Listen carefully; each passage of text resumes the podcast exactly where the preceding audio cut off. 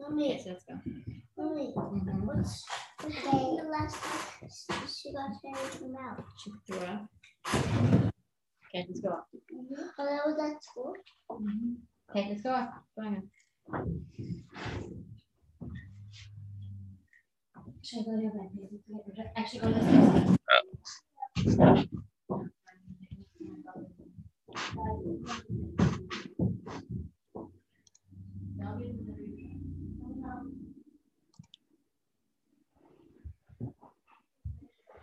All right. Good evening. It's great to see you all. Shalom, shalom. All right. Hello. Hi. How's it going, everybody? Good. Uh, Eve, great to see you. Hi. Good to see Adrian, you. Adrian, great too. to see Hi. you. Charna, great to Hey. see you. Good to see you. Ariella, welcome. Thank Good you. to see you. Stephanie, great to see you. Hi. Anyway, I, this is a bit of a cross promotion, but I'm so happy about this. Code to Joy. I don't know oh, that's cute. I got this is our new um, this is our swag bag for our new Rosh Chodesh Society course starting tomorrow night. It's kind of cool. Bottle of wine, wine glass. It's um it's the real deal. Oh, Anyway, again cross promotion, but nonetheless, I figured I should mention it. The course for women, monthly course starting tomorrow night. Um, Ariella, welcome. Thank you. Thank you. So Oh, that Ariella. yes. Um, all right. Um, good. How's everyone doing? Thank pretty you. good. Right? Good, good. Getting a little tired of the pandemic. I know. Oh my gosh. Yeah. I wish we could just like, you know, get rid of it, but Right. That would be good. I don't know. I don't know. Hopefully sooner than later. That's all. That's yeah. crazy. But all right. Hope everyone enjoyed the book. Actually, it Yes. was very, very interesting. Mm-hmm. Really interesting. Mine coming out backwards for you, or is it just for me? It's No, it's just up for you. backwards. No, it's just for Oh you. no, yeah, you're right. They, they're Yeah. both looking, yeah. Yeah, when you when you do the When you flip see your- camera. Yeah, exactly. When you see Oh, but- yourself, it's backwards. Oh, so I see backwards. All right, that makes sense. Yeah. It's like you're looking in a mirror. Got it. All right. I guess that makes sense. Um, okay, cool. I maybe we'll wait like another minute max just to see. Oh yeah, here. So we have more people joining. Okay. Yeah, let's wait another like 45 seconds or so, just so that we can formally start Okay, with Who's uh, who's facilitating?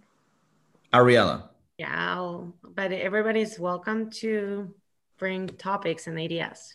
Oh, so you're front and center right there. And at least on my screen. Awesome. too. Mine also. Mine Oh, also. really? We must have the same configuration. Um, by the way, Adrian, I forwarded your um, your notes and questions and comments to Ariela, and we spoke about them today. So hopefully, we'll work them into. yeah, the we'll get to to the present days and and like kind of where the book ends and into what it has evolved from Taimanim or Yemenite Jews in today's Israel. Yeah. Definitely. I'm just by the way- curious. Yeah. Oh, I'm sorry. Go ahead. And I was just going to say that that just in general, like um, Lisa's joining now. Okay, good.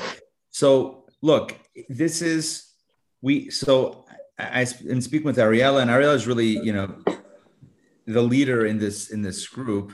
Um, I, I you know we we're both wanting as much input from everyone as as you wish. In other words, like this is meant to be you know uh, a group of of of really active participants to again to whatever extent that you all are open to it so keep keep the ideas coming keep the you know questions or comments or, or thoughts coming as we go along tonight you know definitely be part of the conversation Yeah, the idea is like I think when we read books, it, it can bring some topics of conversation, but um, there's certain things that keep you thinking, and like even though you put away that book at night, you just keep thinking of. Those are the things that are fun to discuss. So um, this thought provo- provoking pieces of the book, which I think this one had a few, so should be interesting. Yeah, Just very a general question before we jump into topic. Um, I knew almost zero about Yemenite Jews. Is this historically pretty accurate? Yeah, so I, I did uh, a good amount of research on that. I was telling Rabbi Ari today that like I was afraid to take the the book has has real factual history because it's a novel. Um, the book context is actually pretty accurate. There are a few historians that are backing up um, Naomi's Eve um, research behind the book. Um, the story itself of Adele and her family is unique and it's it's its own, but the dynamics and the family dynamics and the dynamics in the way they're related to their their land and their neighbors it's pretty accurate. So we can discuss some of those things that caught your eyes or were very unique, but they are um, even though I'm not at all an expert on Yemenite Jews or tradition, I was able to do some check and balances of things that were accurate. Yeah, it's interesting. Um, I, I, I caught my eye at one point. You, I don't know how you just said the main character's name, but my bubby, my grandmother, used to call me Adela. And when I saw the spelling of that, I'm thinking Adela, that's her name. So, right, right. Uh, that's like the Ashkenazi version, I guess.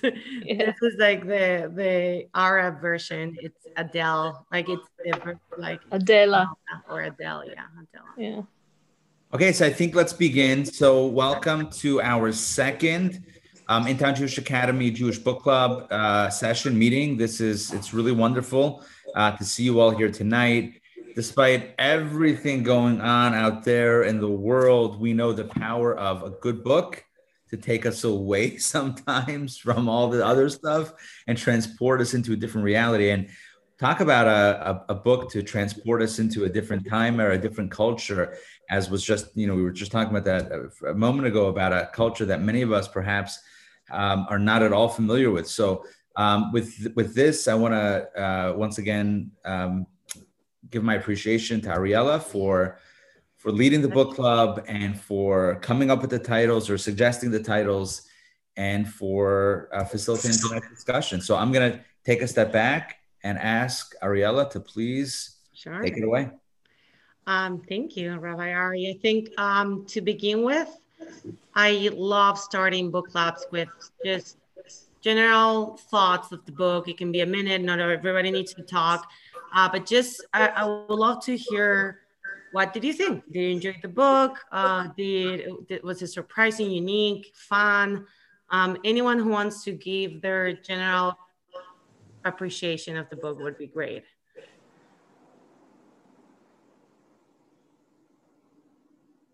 Okay. Oh, sorry. No, go ahead, Eve. I, I All right. so, So, um, two things about the book. Um, I was struck by how um, how they lived, especially in the early part of the book. Just how traditional they were, and how it was like they were several centuries behind. That that really really struck me. And then just thinking about everything they had to go through to get to Israel and what kind of a shock that must have been for them. So that was one theme of the book. The other part of the book that really interested me was henna because I'm um, familiar with henna in other cultures, but there are so many cross cultural similarities, particularly around bridal traditions in Hinduism and Muslims with henna. So that, and just the way that henna can link women that have really strong cultural barriers. I, I just thought that part was wonderful. Mhm. So yeah, I enjoyed the book definitely talk about henna and what he meant for for the different characters. I definitely enjoyed the book. I, it, as uh, Rabbi said, it took me away, and I would go like hours reading, and then realize that my eyes weren't working anymore, so I had to put it down. but it was a really nice journey for me in this age where we cannot travel. So, um, I, I who who selected it? Was that you, Ariel? Ariel? I mean, yeah, we together. I sent a few recommendations to Rabbi Ari, and yeah, I really enjoyed this book. That's what I thought. Um, plus, the uniqueness of the Yemenite Jews, how much we don't really um, learn about them, and and I Yeah. mean, ninety plus percent of American Jews are Ashkenazi Jews, so yeah. this is a very unique journey, as you mentioned. Adrian. Very. I only know one person who is Yemenite and she lives in Israel. She's the ex wife of a friend's son. Mm-hmm. So, but she's a wonderful person. Yeah. Awesome. Yeah, I love how this author developed characters. Um, I, I felt like I could really see the people when she described them. Um, so so they lived for me. They jumped off the page, and and I really liked Adela's imagination, the way she kept likening people to certain animals. Mhm. Uh, she had such a vivid imagination. Um, and I want to ask you a historical question because I have always heard, well, not always, I, I've been interested in Yemenite culture for a while though. So since since I've been kind of looking into it, I was aware of these child weddings, and it's very controversial. And I wondered if if that was truly why they happened, because there were confiscators and because these children were otherwise going to be kids kidnapped and converted by Muslims because that sort of even though it doesn't really make it okay for instance um, Mr. Musa you know he ended up passing away but I've heard that there were actual real weddings like that sometimes between a very young girl and an extremely old man and it was really inappropriate. So I, I don't know if you have any more to yeah to i um, and i think that's a very interesting topic and i mean as much as we try to be neutral when we're seeing the eyes through a different culture we cannot judge the situation with our own eyes. Um, we'll definitely cover that specific topic. I think it's one of the most sensitive ones about their lifestyle and the way um, they used to live so absolutely and, and and it's real it's it's really part of what you're saying it's that protection but also it was more than that so Yeah, and I don't mean to criticize the No, no, no. families at all that it happened to. I've spoken to Yemenite women who are kind of they're they're upset about it. right I mean, right. they're descended from these people, and they're kind of yeah, like this should time. not have happened. And Right. so, so the younger generation of Yemenite women is starting to speak out. about it. Yeah and we'll definitely touch on that because it's it's a, it's a very interesting topic i think you're muted but i can tell you're talking. Yeah. As an over, okay, as an overview, um, I don't read hardly anything. And I really appreciate the opportunity to be exposed to these books. It's been Um, wonderful. If I were not in a book club, it would take me four months to get through this book. i can relate to Um, that and and it was challenging with the detail of the descriptions but i you know i, I had to be ready for the for tonight um, the other thing that I, I i guess oh i did google um, Nomi Eve and i wanted to find out just a little bit about her and she's only written two books right um, and then I, I, you know, I landed on a Yemenite Jewish page, Wikipedia, for what it's worth, and they had a woman, a picture of a woman. You know, I think it was a hand drawn picture with all the jewelry and the the, the weighted down jewelry and uh, scarves. Whatever. I mean, it was like every other word. Um, you didn't really know, but you can kind of still read it in context. Um, and, and the other thing I noticed was there were so many deaths of babies. oh yeah They counted it, or it didn't seem to be so um, yeah such a big deal. Um, but they they sure were counted. Right. They, I, and, I, and I think that's more than their specific culture. It's just a, a reflection of the time when, like, either dying in childbirth or having an infant baby die was so common. It was almost as an account of people used to say, This is the amount of kids I have, and this is the amount I have living today because it just through infancy and in childhood, it was so common. Well, you know, one of- one of the husbands went crazy when his wife died, and then the baby. Right, died. right, right. There, there are certain Yeah. situations that are more traumatic than others, I guess, through the books. Or I mean, every person gets affected differently. But, but just having to say something like X person has eight kids and five are leaving was very, very common. and tragic, but definitely common.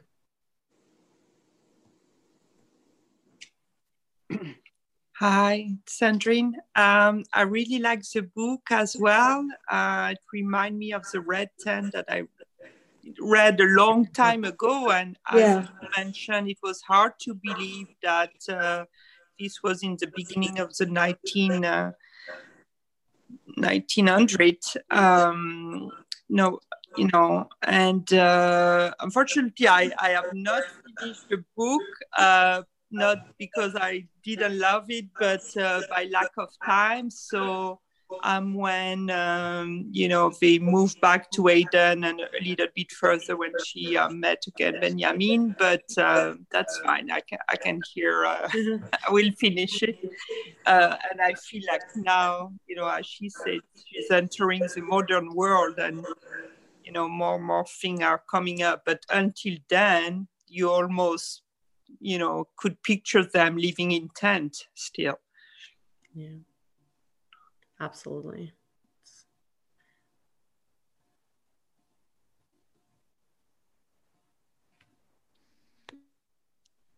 Did, You're did you have something to say, uh, Adina Malka? Are you saying hi? Because you're on mute. You're on mute. Adina Malka, you're on mute still.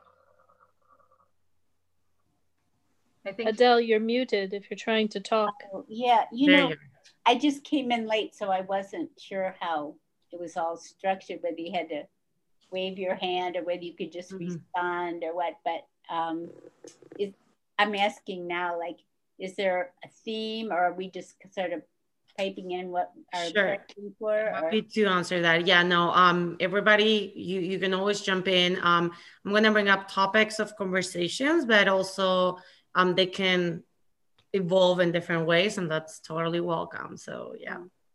Well, you know, when I was reading it, first of all, I didn't want it to end. It was just so wonderful. But it, it, the this whole world of henna and every artist having her own, you know, her own patterns, her own, you know, colors, and I was just intrigued by how complex that was Right. and um, it was i don't know whether you've already discussed this or not i could not believe the use of henna that um, hani had uh, you know put these secret messages you know uh, to meet uh, on on um, I, I just couldn't believe that she actually put those secret Right. messages Yeah. on on her arms I, I was just shocked that was that was a shocking piece definitely. So i'm going to jump into a few pieces of the book and then i think we should um get through some of the topics of more like cultural uh topics of conversations that are so fascinating ariel you were bringing up some of them but i'm, I'm sure everybody has different like uh, discussions there. So um when, when i think about the book i i see adela's life and I think there were two main points in her childhood um, that were very, very significant for her. The first one is when Asaf, the cousin, shows showed like he showed up in town, and all of a sudden she has a prospect and she's engaged, and like all feels freed, and and it was a big transformation. And then things happen in that story, but the other big milestone in her childhood, I mean we see it and it's hard to think she was a little girl but she was a little girl um, the other piece is when their cousins i mean hani specifically but the family move into town and and how that transformed her i don't know how i mean if anyone wants to share how did you see her childhood and those specific milestones um, in particular but just anything that um, that caught your attention? I mean, definitely nothing that we can necessarily relate, but there was so much fear and and then some happiness. I, one thing that I just need to share that I was amazed is like her the fear of the confiscators was so so so big, but at the same time, her family life, even though she had a great relationship with her father, the relationship with the mother was really poor, at least in her infanthood and and the, the big brothers again we're seeing it from the eyes of a five year old so i wonder how much of that is true but they seem to be super abusive and and still what she fears the most was confiscation. It doesn't matter how bad her family life could be. But then these two things happen. Um, she sees asaf and then um, her family joins town that are definitely milestones so any comments on that um, yeah let's let's talk about her childhood I don't know that she actually had a childhood other than her friend Bashir, who she would skip and play with. Um, Right. Even when Asaf came along, it wasn't a childlike relationship or friendship. She had nothing to compare it to. She had no context of childhood. And when her cousin's family moved in next door, suddenly her world began to open up a tiny bit. And she saw that there are differences in how people live, different than how she lives. Because her her life was day in and day out the same thing right her chores, Her chores. sitting by her father's side, and then later on becoming afraid of the confiscator and just putting up with her mother's shenanigans. Yep, that's a great point. Did she even had a what we think of a childhood? Mm. She loved Unmute, her Eve. father, though. She loved her father, and she loved being in the stall with him and working with the leather. We at least had one parent. Definitely, that was a beautiful understand- relationship. I didn't understand why the mother had to be so awful. She was awful. She was mean. And I mean, the, the child's life, it, it was the place that she had in her family. She was the baby. She's the only girl. And, you know, it just, the, the place of women in this society um, was awful. But uh, it was especially so. And I'm wondering what the motivation was, the author's motivation to make the mother such a horrible character you know what did that add to the Right, story? right. It Why- it made her it made her i mean she was so lonely and and you know so what do She think? lived she lived in a shadow of guilt all her adult life Right. because of It- an indiscretion. that that I think that brought Yeah, the, it yeah. this story out. Yeah. Um, she lived a fake life. She her life wasn't truth to herself, and it was not only that; it was that layer with guilt, layer with an unhappy marriage. I mean, I'm not trying to defend the story, but I just think Sure. that it comes to show us that it was so hard to be yourself at the time and that has a weight and has a big weight and in her case she just was an evil person because she was living a completely like a life full of like guilt and probably not herself Right, but she was she was living she was living a lie, and I think she was also afraid of being revealed. Right right that fear was when when when she had that encounter later in the book where like we understand why she was so scared of the family moving into town we understand those because they knew. right they knew she knew the the the, the aunt Yeah. yeah Yeah. Rachel didn't know what happened in that henna house so definitely It's almost like she felt she didn't deserve to be a mother. right right but but also she was i mean that her her marital relationship was also horrible horrible. I mean so she was mean to everybody mean to her husband mean to the kids. And there's situations like that today, all through humanity. for sure. Yep. Oh. Anything else about her childhood that The, the only thing that I wanted to say about it was it was hard for me to relate to her as a child. And I don't know if it was because of the experiences that she was having or because of the writing. I- just didn't quite think of her as a child. Right. I I remember stopping at some point in the book uh, when she already moved, um, and I'm like, wow, she's only 16 now. And Right. We, have we've already read 200 pages of, of like deep transformation, but she's only 16. She's still a child. But we already relate to her because, and, and that's what makes the, the writing of the book so interesting because it's first person, but from present time she's always looking at her childhood she's like at that time i didn't know but now i see that this is why Oh, okay. Maybe so that's that why. makes makes it it's it's a very interesting narrative style. Like like it's first person, so it's not a narrator telling us what the little girl is going through. It's the same person, but from afar, from a Oh, looking backward, then that's why. back, right? It's it's when she writes at the end of the book, she's like, I'm gonna write my story. So that's what we were seeing at the beginning, is her writing her story, which is um, really interesting. It's a it's a different style though. Like we we're puzzled, like she's a five six, having fear of the confiscator, but they're so in depth those thoughts that you don't put it into a five year old. You know, you, Right. think of a 40 year old, whatever it is. Definitely.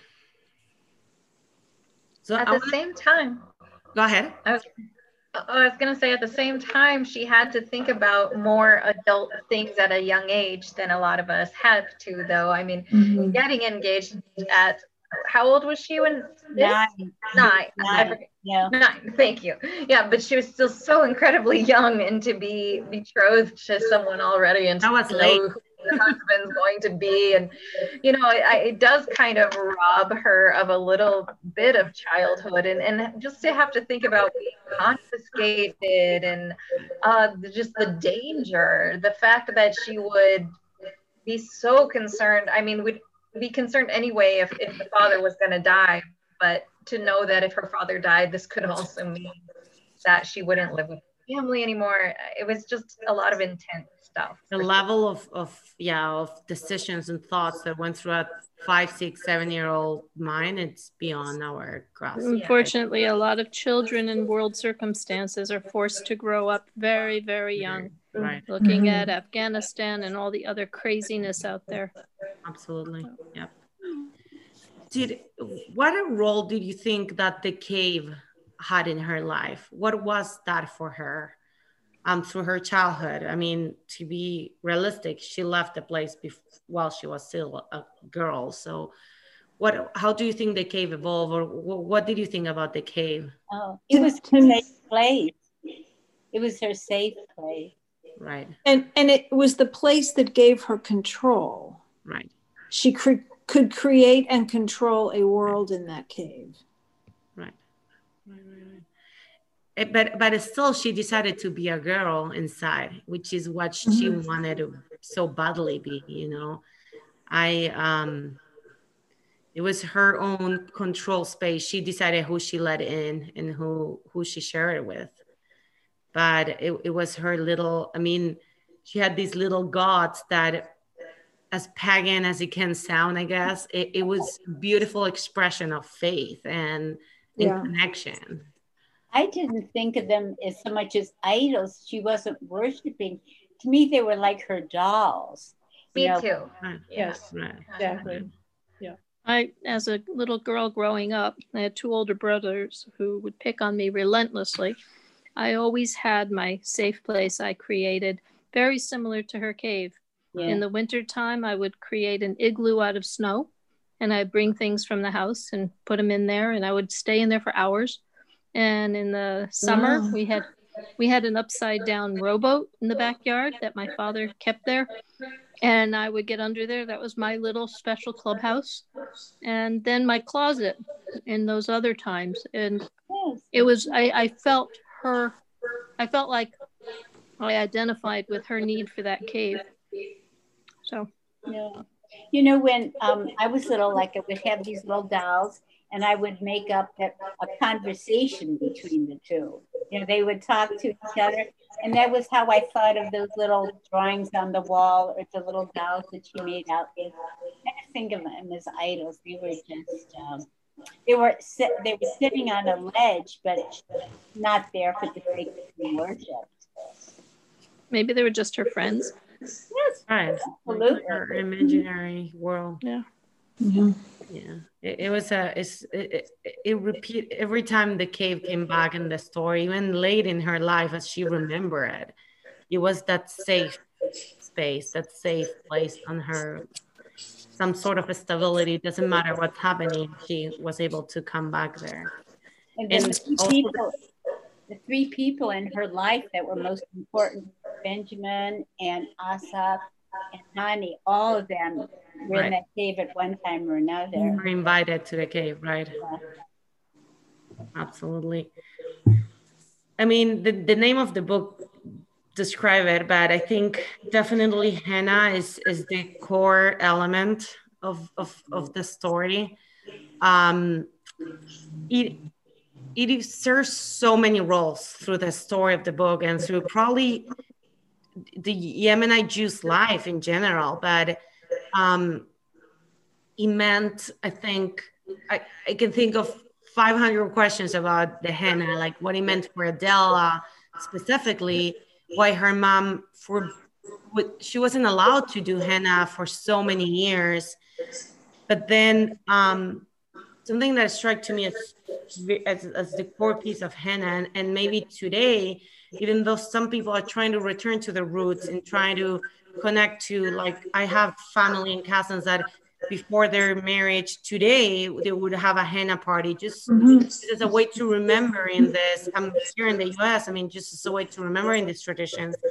Um, but the, the value that henna had in the book of a way for women to connect and to communicate more women most most women at the time didn't know how to write didn't know how to read um, and henna was a way to express themselves.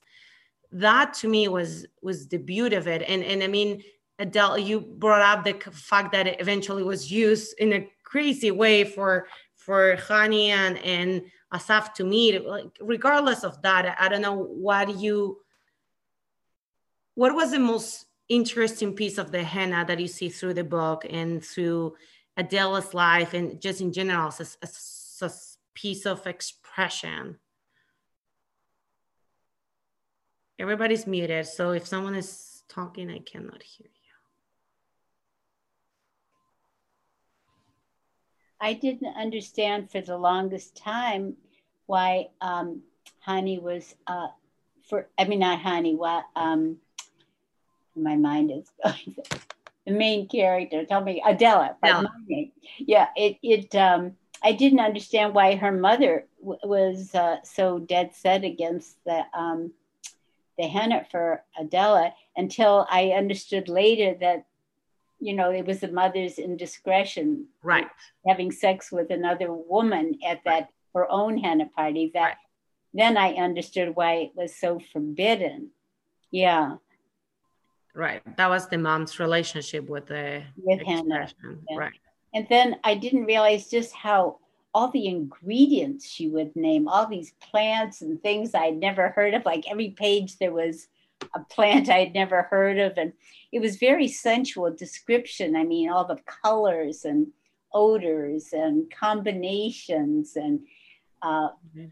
it, it was just very very i thought it's very sensual and very intricate. Um, I, I admired the author it must have tremendous knowledge of that you just can't make that stuff up you know Right.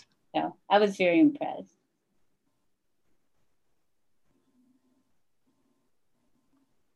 Anyone else? Anything about henna's meaning in the book or just in general that struck to you?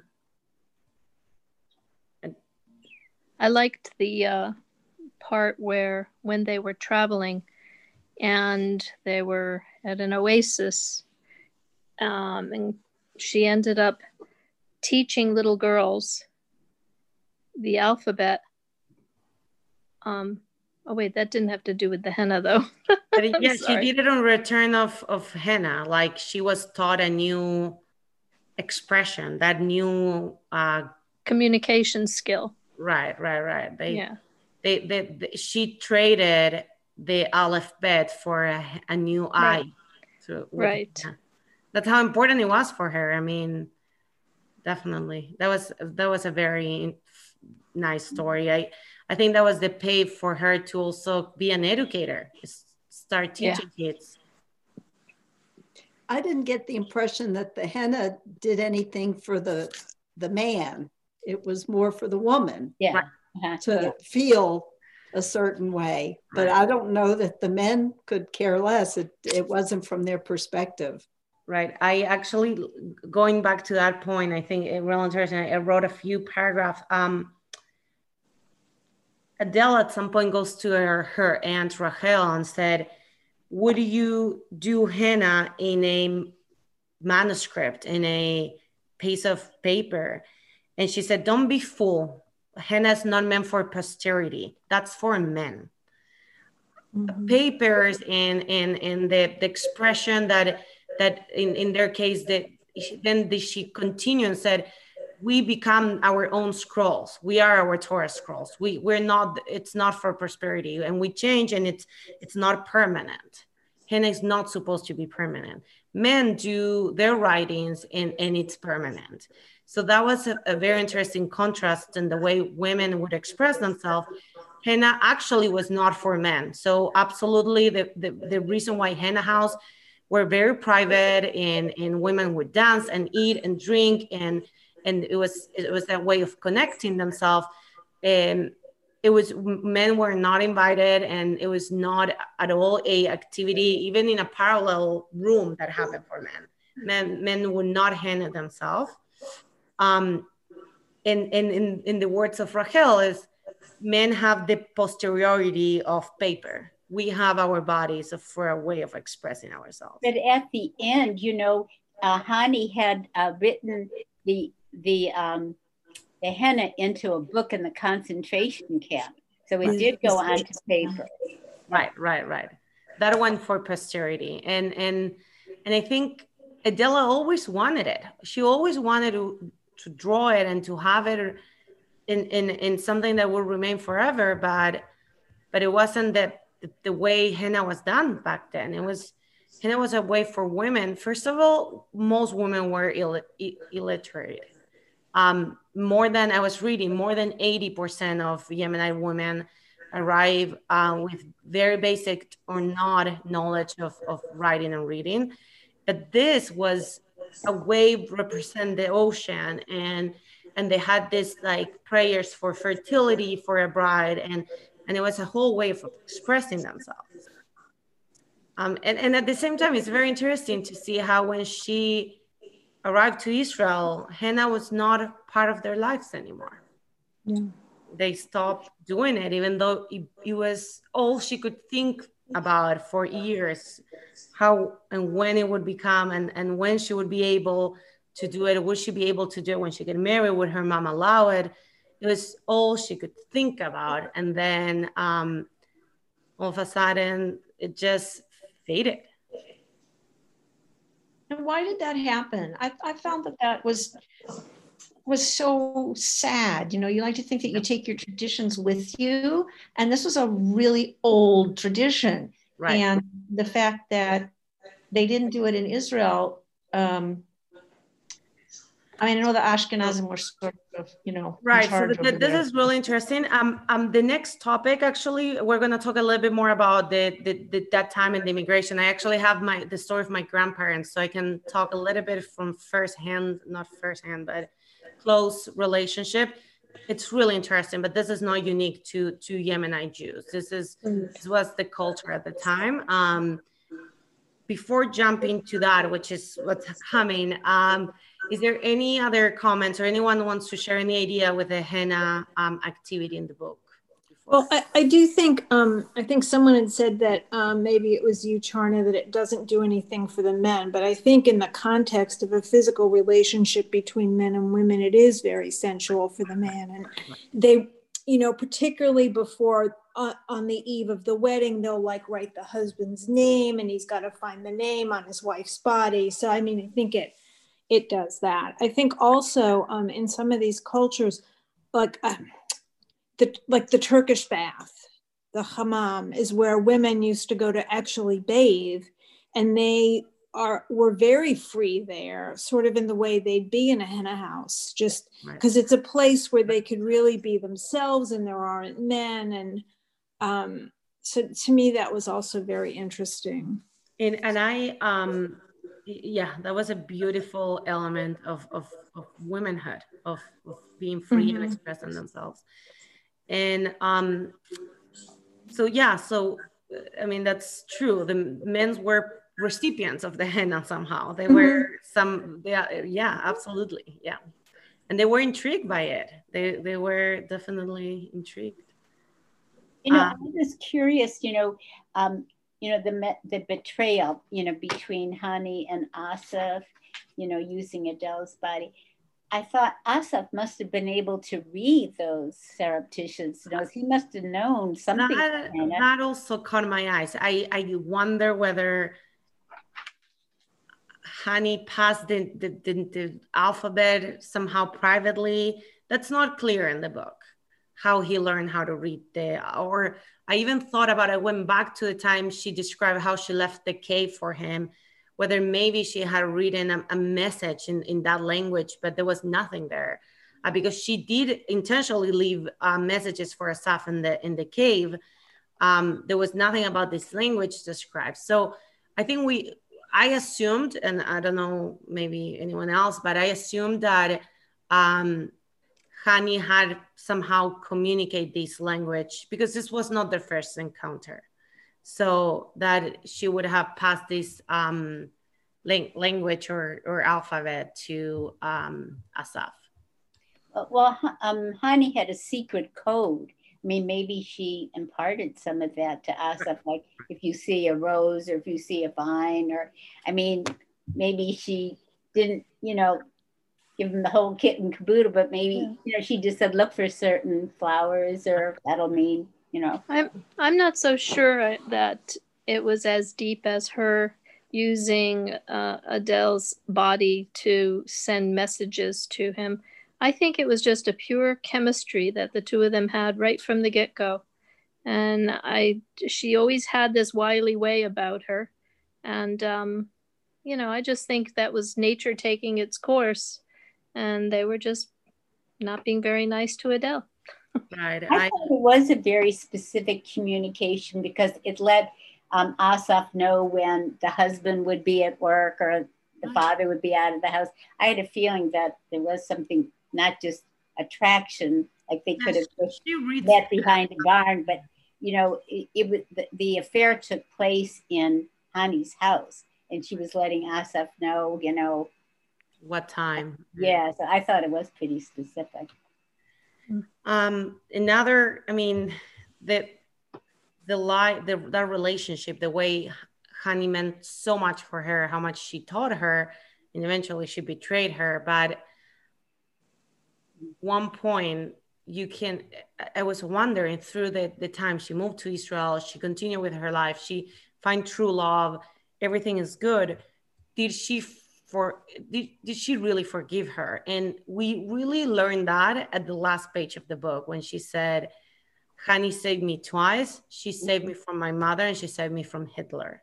Mhm. and and you can i think you can tell then that she thought and she saw that some bigger power hani was doing her a favor and taking her place through this journey that it ultimately ends with auschwitz um Well, if she had stayed with Asaf and went on his journey, she would have been in Hani's place at the concentration camp. That's the point. Yeah.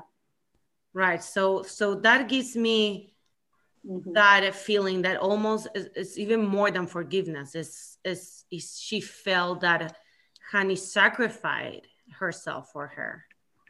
Um, I don't know if if you guys had that feeling at the, at that point of the book, or was it? I I don't know if it made me for. Uh, it's it's it's a hard question, but I don't know that that was very interesting. Um, so going back to the time she she so she leaves um with the it's called i mean it has a few names but the operation that basically um saved yemenite jews from from yemen um the, there is a paragraph there that it actually is is it's being um it's written in books and it's being um recorded where the rabbis were telling their people like Mashiach has arrived, go into this plane because they're eagles. They are literally eagles. And that they, they, they were seeing planes for the first time. They thought there, there's nothing worse than this new thing. they the, the rabbis they stay till the end, making sure everybody would get into their planes, mm-hmm. making sure they they would read this paragraph in the Bible that says that when Mashiach arrived, we, we would fly in eagles. So that was the the message, and eventually took. I, I think that there, there is an account of two or 200 Jews that stayed in Yemen, but 99% of Jews from Yemen left to Israel. And in the 1949 all the way to 1950, 51, they, they arrived to northern Israel and, and they, they settled camps of refugees and, and they, they were tasked to become Israelis. I, I was telling Rabbi Ari that my family from a different part of the world did a similar journey that um, my grandfather with his siblings arriving to Israel.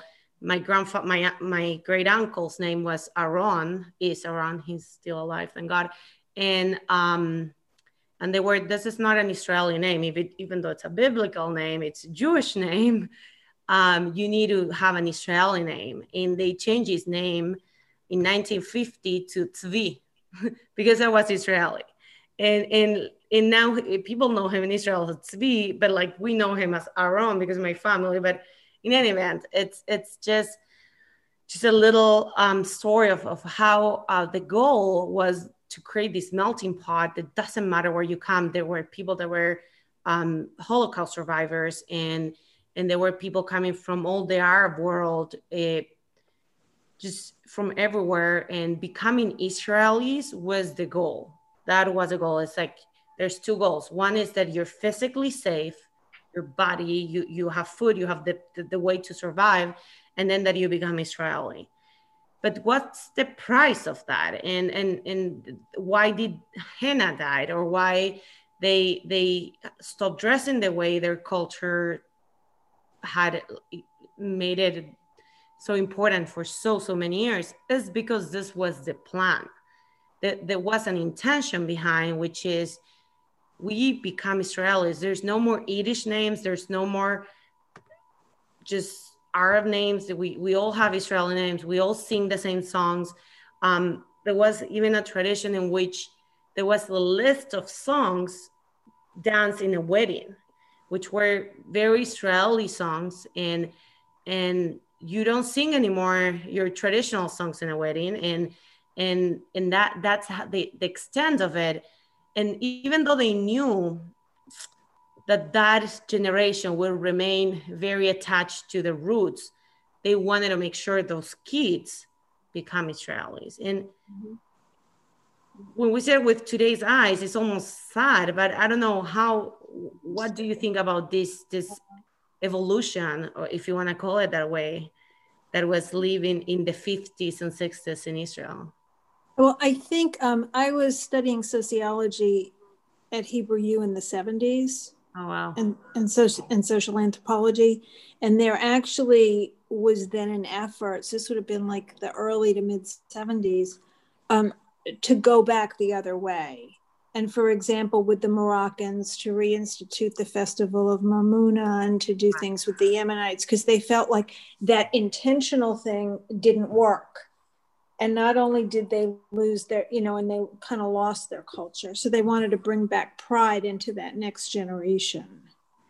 So the, the idea was they thought it didn't work that that was the they thought it had gone too far too far and so they wanted to work so this would have been i guess the the the ones that they were targeting would have been the children of the immigrants to right. start bringing back some of the culture so that they could get pride in their origins right. and also another way that it didn't necessarily work out was um, similar to what's uh, what we go what we have here there were racial problems um, people with oh, the yeah. darker skin, and they were in the the hovels and the slums, and they weren't allowed to get ahead in Israeli society. It was just a very difficult, challenging time for all the immigrants. Absolutely. Yes. So, um, a question that I'd had um, about the assimilation of people when the what language did they speak in their home in Yemen and then they had to come to Israel, and Yes. and they, they didn't know what spoken Hebrew was. That was only since Ben Yehuda came along. Right. But so the Israelis were already adapting that. Right. So I, I was reading about this actually. Um, their language was called Yemenite Judaic Arabic. Those three words were part of their language Yemenite, Jewish or Hebrew, and Arabic. Um, the composition apparently was about 20 to 30% Hebrew, obviously biblical Hebrew, but still. Um, it had a good part of um, Aramaic, which it's very similar to Hebrew. So you could always like think that about like up to 50% was somehow words that would be relatable in Hebrew. And then the other part was um, Arabic. And that was their language. And um, men, because they were literate in Hebrew and they know how to write and read. I mean, we know Adele and her family knew as well, but this wasn't the norm. At, at, at least in the north, was not the norm. Um, they they were better than the women. So there are some people narrating the story from the Israeli perspective when the Yemenite arrived, what did they find, and and how they were so lacking culture and they, they didn't know how to use basic like they, they they were leaving the water running because they didn't know to turn it off even though there's no water in israel. Like i mean this is from the perspective i mean we knew they had a very rich culture but i guess if you you're from, from tel aviv and you come to these camps to see these people it was almost like going to a zoo you know like they're so different they're so unique um, but that that that's the language so men had an easier time adapting to to modern hebrew than women um, but but in general, all the basic words they were familiar. So um, food words, so any like just um, utensils, things that could be from uh, biblical or old Hebrew, they they were they had familiarity. But that's a really really interesting question. Yeah, their their language was a unique language, and another interesting fact is that. It, historians think that Taimani Hebrew, the, the actual Hebrew when they spoke in in in their synagogues and in learning Torah, is the the most close to answer to the very very old um, Hebrew from the time of the temple. The way they distinguish every single letter, like I don't know, um, in, in mo- modern Hebrew or even in Ashkenazi Hebrew, an Ain and an Aleph you cannot tell the difference for for for Yemenite Jews. They they they eat, like I don't know how to do it, but they have a, a, a tone. It's I can try. I can try. It's like okay. lion, and it's way back in your throat. It's lion. Um, this beautiful Yemenite singer and I had a session together. The one who's in Bintel Funk the lead singer, she taught me about Yemenite singing. And she was like, why can't you make that sound? It's so easy. It's lion.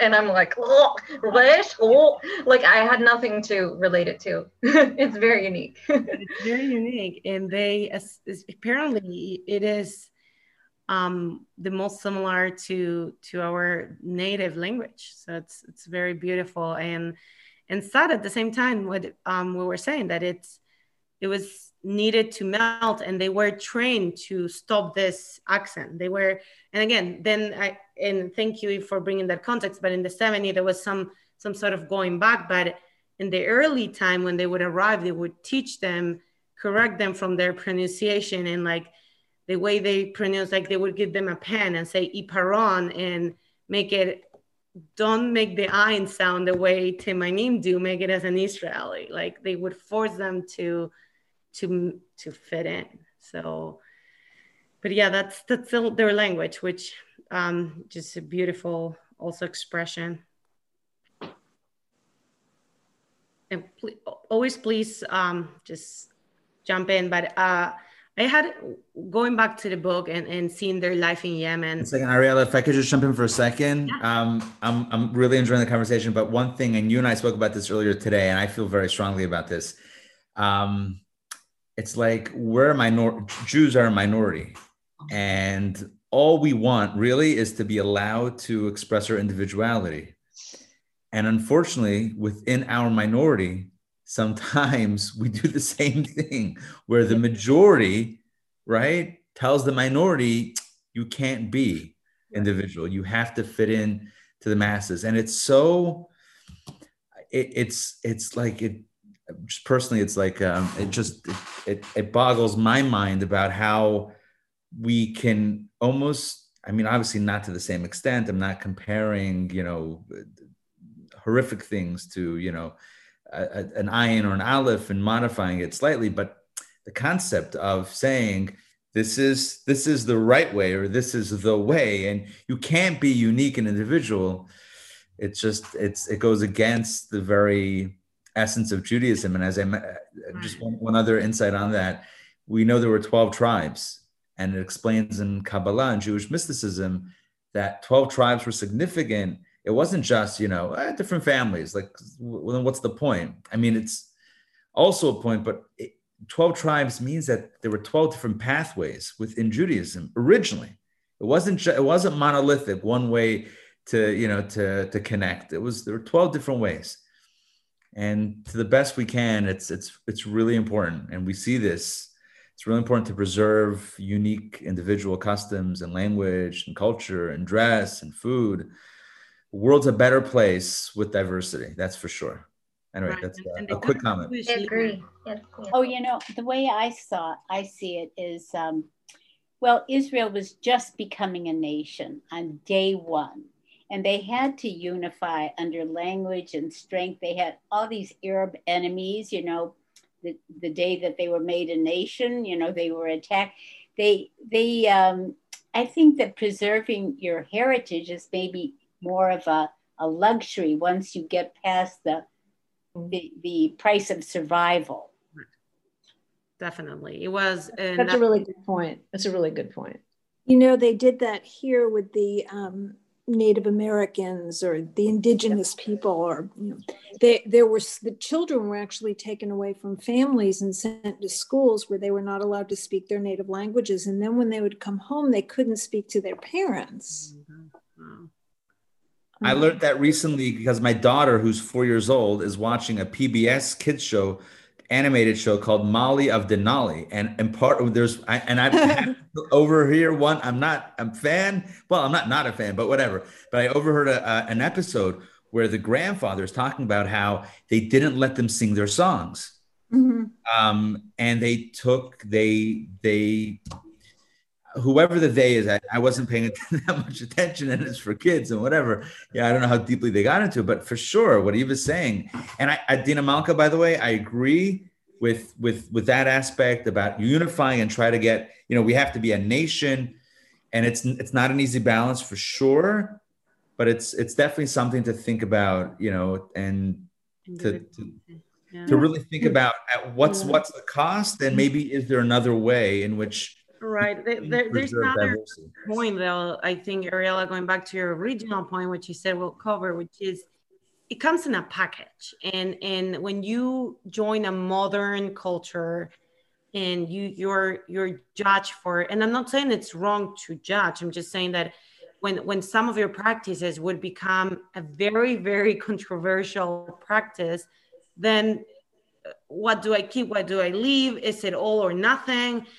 It, regardless okay in, in this case israel had an active decision to to try to unify it and try to to to mimetize people. But then in reality when you get into when they get to israel or or we we see it even with with um, different native um, population in different countries which some of the practice from our eyes in maybe from just an ethical and value based life are questionable. Like is it okay for a girl to be engaged when she's three or, or uh, after they're they were saying that some kids some boys after their brit milah they they get an engagement. No it's not okay. Is it even okay for parents to choose who their kids should marry. No it's not okay. From our eyes all of those behaviors would be judged negatively but but then how do they choose? How do they choose? Okay henna is something we can keep but these other traditions that are so core to our lifestyle is something we need to leave out and and and forget forget about. So i think that's one of the points of the challenge of of choosing of, of deciding. But going back to the the, the practice of um, the kids getting engaged very young it, it is true. They used to get engaged really young. Not only girls it was boys and girls alike um, marriage was arranged so it wasn't something as like you're getting married at three it was something as like you already have a pers- someone you're going to marry when the time comes um, again, not trying to defend it or not. I'm just saying how the practice was done. Um, another interesting thing is the confiscator was common. It was not all through Yemen, but it was a common practice.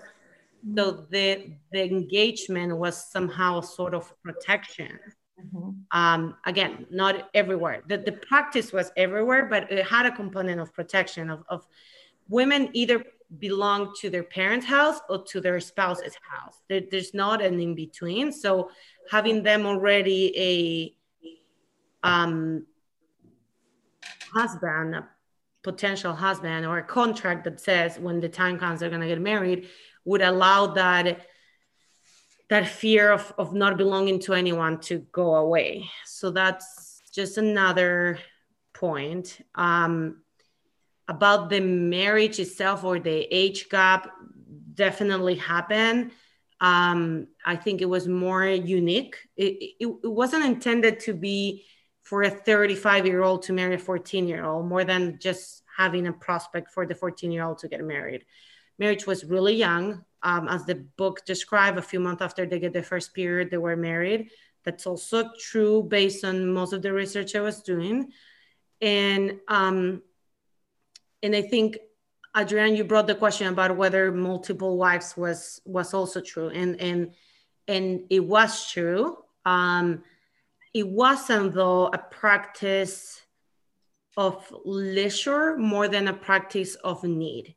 Um, a man was a way to protect a woman, and we see it in many t- ways in the book. It wasn't necessarily men trying to impose protection. It was you cannot go to bath alone because there is this weird guy raping women in the town and and these sort of stories were common and women would get raped or would die or they would find this this would happen in yemen and um and actually it happened a few times with muslims girls and they used to to blame jews and even was part of some of the pogroms against the jews was with some some of the the fear of like Jewish uh, men being the pros. But but I mean that was more than anything anti-Semitism, all the, the pogroms that happened there. But um, the the point being that a man with multiple wives was usually what um, David did for for Adela, which is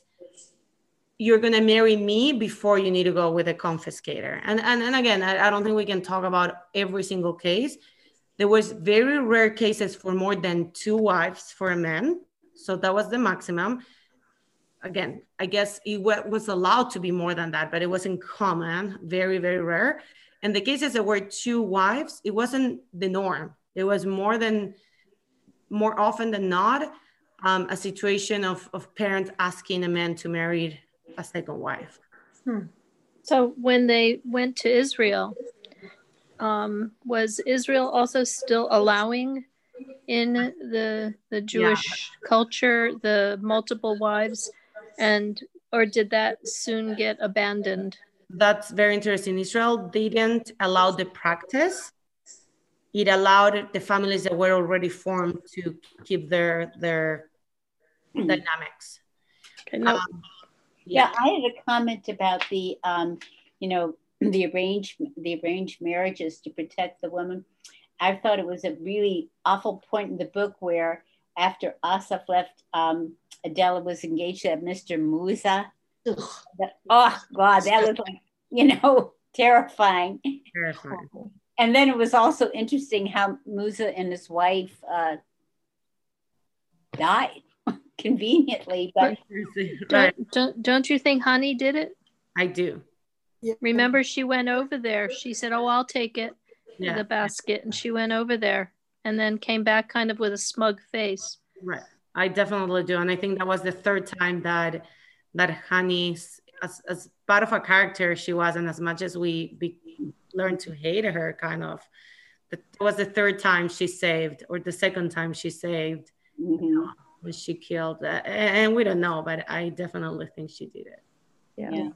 That was a pretty a scary arrangement, you know. Once I was alive, I just thought, oh my God. which is part of the henna beauty, which had almost this not beyond nature element as, as godly or magical or future telling and and that was part of the henna experience Can I ask a quick question? Has anybody here ever had henna applied? Yes. You know what happens, like where I get my eyebrows done, it's a in the Indian ladies own the salon. And after on your birthday, they they give you henna. And I had mm-hmm. one on my arm. And did it? Did do you feel it? Does it hurt? No, it was an extremely pleasant experience.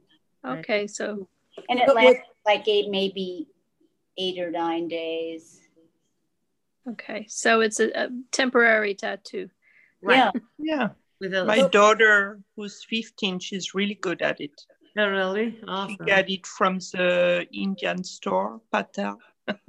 and uh, yeah, no, it's nice. It's temporary. So that's a I've good part. it- I've had it done at um if, for Indian weddings. You do it the night before for the bride. But what's weird about it, it flakes off.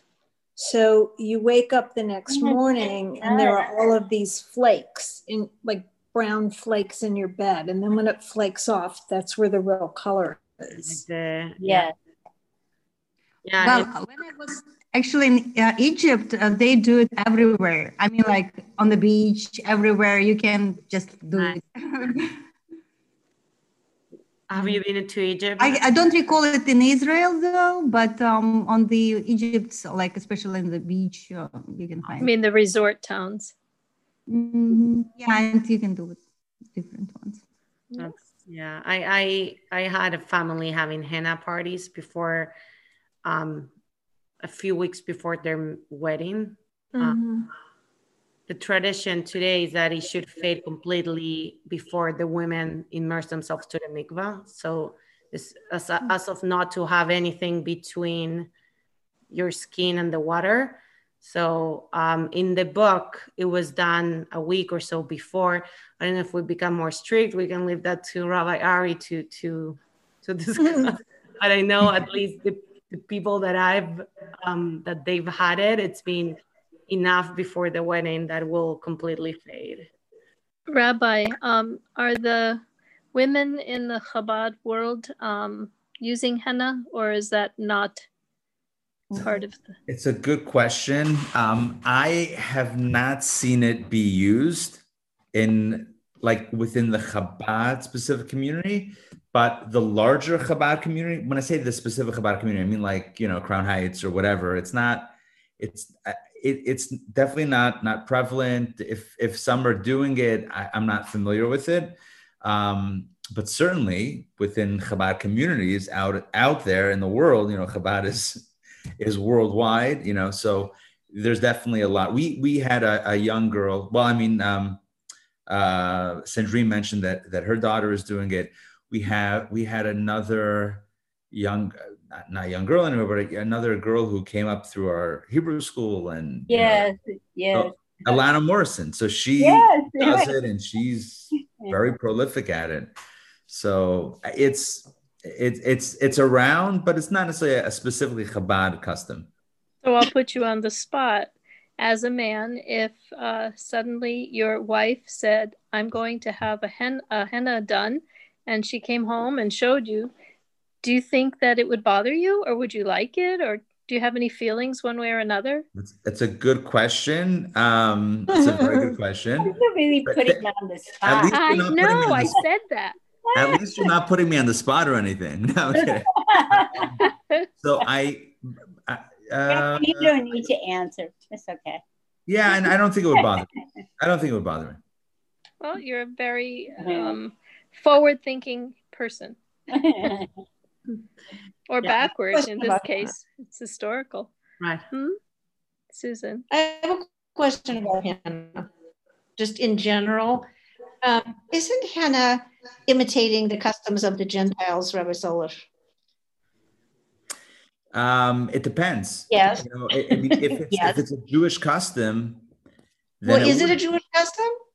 It He didn't seems like in certain- it seems like in certain in certain areas it it, it became. It's interesting. It's like along the lines it's a good question and i would have to do a little bit more research. I haven't heard it being considered chukat hagoyim the custom of the nations and therefore being forbidden. I haven't heard that but i understand your question.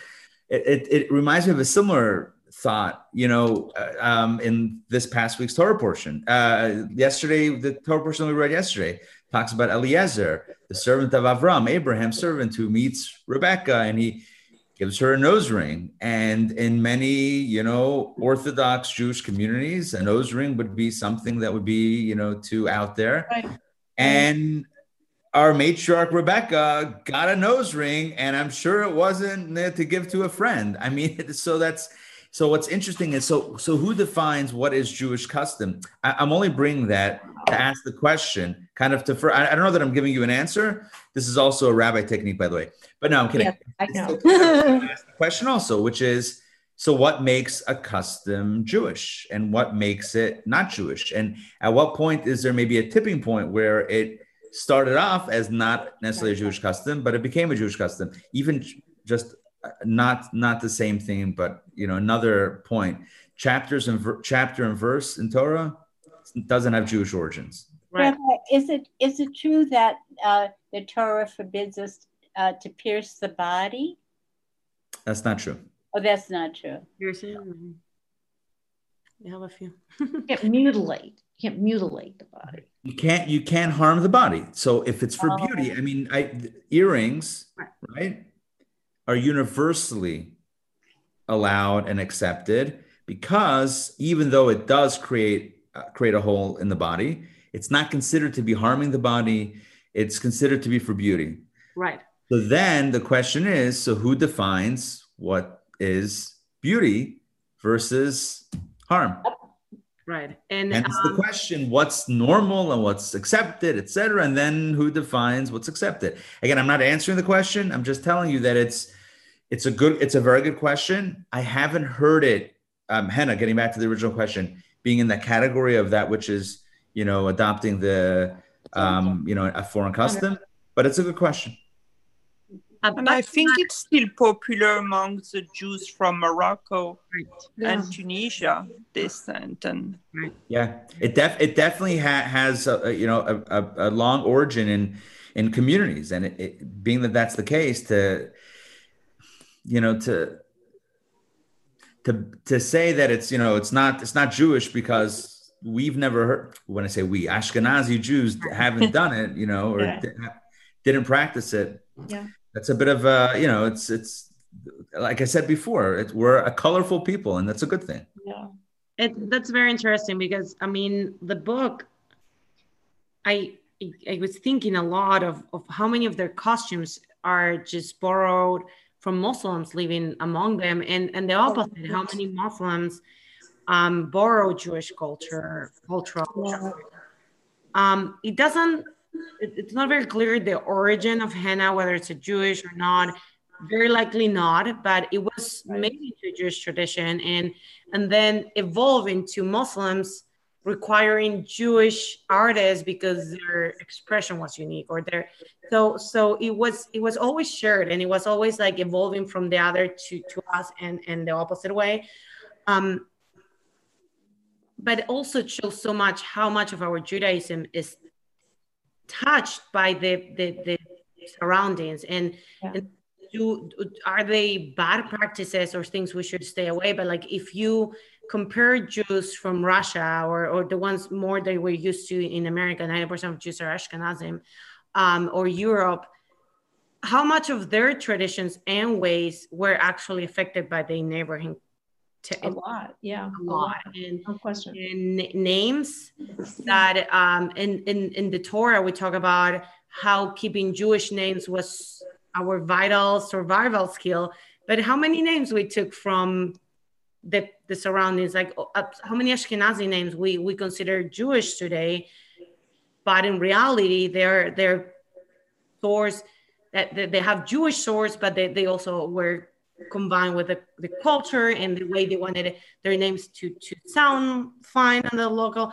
And and I'm Sephardic from from Turkey specifically, but the names in my family history are very Sephardic sounding names. And and they were I actually asked once a rabbi, it's like, would I be allowed to put if I would want to name a kid with one of these names to name them by the Torah with this name? It's like Estrella, which means a star in Spanish, or or Matilda, and it's like yes, these are Jewish names. They they were for 500 years, for a thousand years, so they they they get they become the same way that, that Ashkenazi Jew names are. So it's I think a lot of it is because it's very foreign for most uh, Jews, the henna practice specifically, and we we've been familiar with it in Indian culture or other culture. Right. Um, but um, yeah, I, I, guess I mean I would love to do more research into really how it started or where it comes from. But I think it it's so central to Jewish women expression in life that I'm not a rabbi, but I would I don't know. I just think it's a beautiful expression, and and yeah, yeah. What about the whole like uh, superstition and you know kind of magic and right seem to be in the culture, also in the Sephardic culture, more than Ashkenazi with the evil eyes, the Hamsa, the. Uh, or, I don't know. I don't um, know more than Ashkenazi though. I I don't know. Maybe at least in Chabad we have so many, so many. I don't I don't want to call them superstitions because they makes it almost like a non-Jewish practice, but. Mm but there's there's traditions of like my my ex mother-in-law if you said something um, good she said that her mother used to spit on the ground oh, you know like don't tempt the yeah. devil and in fact her her mother she got burned very badly as a young baby. And so her mother changed her middle name so that the devil wouldn't know who she was. Yeah but that, so right. So the, the the the line between whether it's a superstition or it's a Jewish practice. I once had a Rav from Chabad made me take my kid outside of the table because the God forbid the angel of death can confuse it with food. You know, like I, it's everywhere, and and it's not necessarily a bad thing. I'm I'm just saying that we, when we see it from our eyes, their practices and so much as, as like superstition and and symbolism and the eye and the hand and this and that but but i think it's everywhere i don't know if jews are very superstitious but um, i'll tell you by the way a lot of things that we think are like super like random superstitions when you look at the sources and I, you know t- we don't have time to go through you know details and examples but there are some fascinating things like ayin hara you know the evil eye there's some just very elaborate teachings on it that explain the concept. Hmm. Um, and, and many times, often in, in Kabbalah, Jewish mysticism, it's explained these ideas in, in a way that you realize it's not just, you know, random, you know, stuff, but there's something to it. Right. Yeah. Yeah, but um, I really appreciate guys going through the review of the book. I think um, it was a fun book and very interesting and a very good discussion. We're at 9.18, three minutes past the one hour and 15 minutes. um, I do want to say one thing. Uh, rabbi Ari is a very busy rabbi, so we are going to talk about the next book tomorrow, and we'll send that through via email if that's okay. So one second, actually, I was I was looking over our list because oh, Ariela and I have a list. Okay, um, awesome. Are we are? Do you think you know? Let's. Ha- I don't mind having a discussion in front of everybody. I mean, whatever. So yeah. the night should we do the Nightingale? The Nightingale is a beautiful, amazing beautiful book. book. It is long though, so I want to know whether people would be okay with a 400. That, and that's why I wanted to ask it because I've, I've looked at it mm-hmm. and it mm-hmm. looks amazing. Amazing. And it looks it is very amazing. evocative. Eve, you've read it? Yes, it's a wonderful book. A wonderful would book. you read it again or no? But hmm. yeah, you can be part of the conversation. I mean, yeah, if you read no, it. I think I would read it again. So I guess the question that we'll ask, and this is why I wanted to bring it up, is because we have to we're going to work with the group. I mean it's and it's no pressure. It's it's it's a 600 page book. So the question is if that's something that's Is do we have another choice? we can we can come we can come up with another one and then email tomorrow. I have a few options that I was asking a few groups of people that I'm um, that I trust, um, and and I put as a rule 350 page in less. So um, we can definitely if if and and I totally understand. I mean, six reading 600 pages in a month is a lot. So, um, but that's a wonderful book. It's a beautiful, beautiful book. So, Okay, well, if I can ask, um, how heavy is this book? That's a great question. It is. I don't mean weight. I mean mentally heavy. Right, right, right. Because Um, right now, in the time of pandemic, I'm just, you know, I like to keep things a little bit on the light side. Right. Let's let's talk, Rabbi Ari. Um, it, it, it touched the Holocaust, and, and I think anything re- re- related to World War II, just by definition, it's heavy and and it affects a lot of emotions. So um, maybe we can find out more. But if the, if the majority wants to go with it, you know, don't let me hold you back. So, so I listen. I wanted to take the temperature by by floating it, and I'm, you know, I, I'm getting I'm getting the kind of the caution on for on a few sides, the page count, and also, you know, the topic. So let's let's let's not set a book right now. Please, got tomorrow. I'll send it an email, and we'll have something set. Ariel and I will go. We'll we'll we'll have a discussion, conversation, and I I hope you trust. I mean, I trust Ariela. I hope you trust us to uh, to come up with something that'll be fun and and a good a good discussion. And how are, are you both open to all of us if we have a book in mind to send you ideas as well? Yeah, absolutely. Absolutely. Yeah. Sure. Um, I, I think we we're trying to keep it into the, the fun, interesting, unique novels, but that have some sort of Jewish Relevance. uh, passion or relevance, or yeah, Or, or it can be by association. Um, something that we can, yeah. So yeah, definitely. Definitely send for sure. Right. Thank All right. And, and if you want to learn more about the Yemenite culture on, on a light topic, there's a nice uh, Israeli TV show called The Baker and the Beauty. Awesome. And it's free on Prime and it's, you know, Oh, it's cool. the Yemenite family. That's so so cool. nowadays in Israel. What's it called again? Sandrine, what's the it called? The Baker and the Beauty. I think I saw that. Yeah, it's pretty light. It's not lethal, you know, but uh, it's fun. It's fun. Okay. Sounds good. great. Ariela, thank you. Thank you. Thank you. Thank you all of you. thank Thank you. you. It was a wonderful discussion. Thank you. discussion. Now, I Thank just want to you. mention one more time. I don't know if you can see this. Uh, Time. Oh, that's the yes. we The have our, our custom Rosh Chodesh Society cup and our bottle of wine and our gift bag. If you want to join tomorrow night, we have the launch of our, it's for women only. Um, and Dina Schusterman will be teaching it tomorrow night. Oh, wow. course called Code to Joy. It's all about joy and happiness. And um, it combines um, positive psychology with ancient Jewish teachings. And it's a very cool course. So highly recommend it. Hi- highly recommend you can take a look on our website, intownjewishacademy.org slash joy. So join. It'll be fun. Thank you. Pleasure. Okay. Good night, everyone. Thank you, everyone. Lila Tari. Great discussion. Thank you. It was a Great great book. Thank, Thank you, Ariela. Thank you. Bye. Bye.